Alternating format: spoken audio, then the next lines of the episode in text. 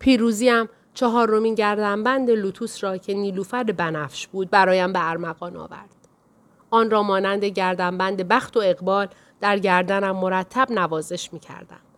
اصلا تصورش را هم نمی کردم که روزی بتوانم پله های کامیابی را یکی پس از دیگری پشت سر بگذارم. ولی باید قبول می کردم که روش کلود داشت خوب نتیجه می‌داد.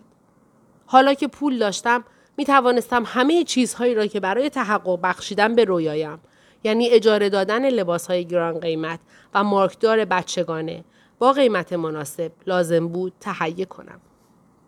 افتتاح بوتیک برای شش ماه بعد پیش بینی شده بود. و حتی یک روز هم نباید از این تاریخ رد می شد. گاهی وقتها احساس می کردم که به ربات بیونیک چند کاره تبدیل شدم. در یک زمان باید همه جا می بودم. در بخش طراحی، پیاده سازی، حسابرسی. اینطور نمی شد. باید برای خودم دستیاری انتخاب می کردم. بدون دست راستی به جایی نمی رسیدم. در بخش پارچه و مواد اولیه حتی کمی هم ولخرجی کردم و چهار نفر را استخدام کردم. با احتساب دست چپی ها سرجم هشت نفر.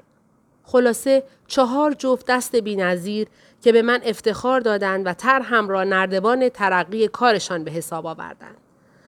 حتی قبول کردند که تا روز افتتاحیه رسمی دستمزد کمی بگیرند و به موفقیت هم امیدوار باشند. گروه کوچکمان در بوتیکی که در خیابان گوف در دو قدمی لوکزامبورگ اجاره کرده بودم مستقر شد. بوتیک خیلی بزرگی نبود ولی برای شروع کار مناسب بود. جای خیلی خوبی هم بود. تیرک های چوبی نمایان، یک طبقه میانی، بوتیک پشتی کاملا نورگیر و حتی یک زیرزمین جادار برای لباسها و یک آشپزخانه کوچک داشت. آدریان را با خودم بردم تا بوتیک را ببیند. خیلی شیک مامان. چیزی که بیشتر از همه ذهنش را درگیر کرده بود این بود که آیا من پولدار می شوم یا نه. شروع می کرد به شمردن چیزهایی که اگر من با این بوتیک معروف می شدم می توانستیم برای خودمان بخریم. خودش را سوار بر زیباترین خودروها تصور می کرد. یک روز پورشه قرمز، روز بعدش بوگاتی مشکی. با آن چشمای زیبایش که از هیجان برق می‌زند واقعا دوست داشتنی می‌شد. از اینکه می‌دیدم از این لحظه های بیقیدی و خوشی های ساده نهایت استفاده را می کند. لذت می بردم. با لبخند به خودم می گفتم رویا بافی کن پسرم. رویا بافی کن. خدا کنه واقعیت همیشه برات همینطور شیرین باشه. آسمان و زمین را زیر و رو کردم تا بتوانم چند تا شریک پیدا کنم و لباس های کتان و کنف طبیعی یا حتی پشم آلپاگا، پشم یاک، الیاف و نخ بامبو را با کمترین قیمت تهیه کنم. وقتی سرانجام سفارش هایم به دستم رسید تا مدتی این پارچه های باور نکردنی را نوازش می کردم. و از فکر کردم به تغییرهایی که قرار بود رویشان انجام بدهم ذوق می کردم.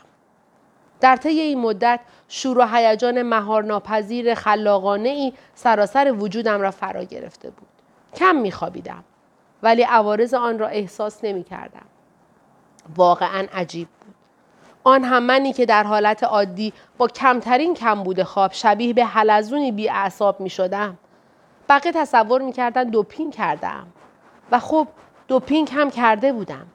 دوپینگ شور و هیجان. رسیدن به بزرگترین آرزویم چنان قدرتمندم کرده بود که هیچ نیرویی دیگر نمی توانست این کار را بکند. تا آن وقت چنین سطحی از انرژی را احساس نکرده بودم.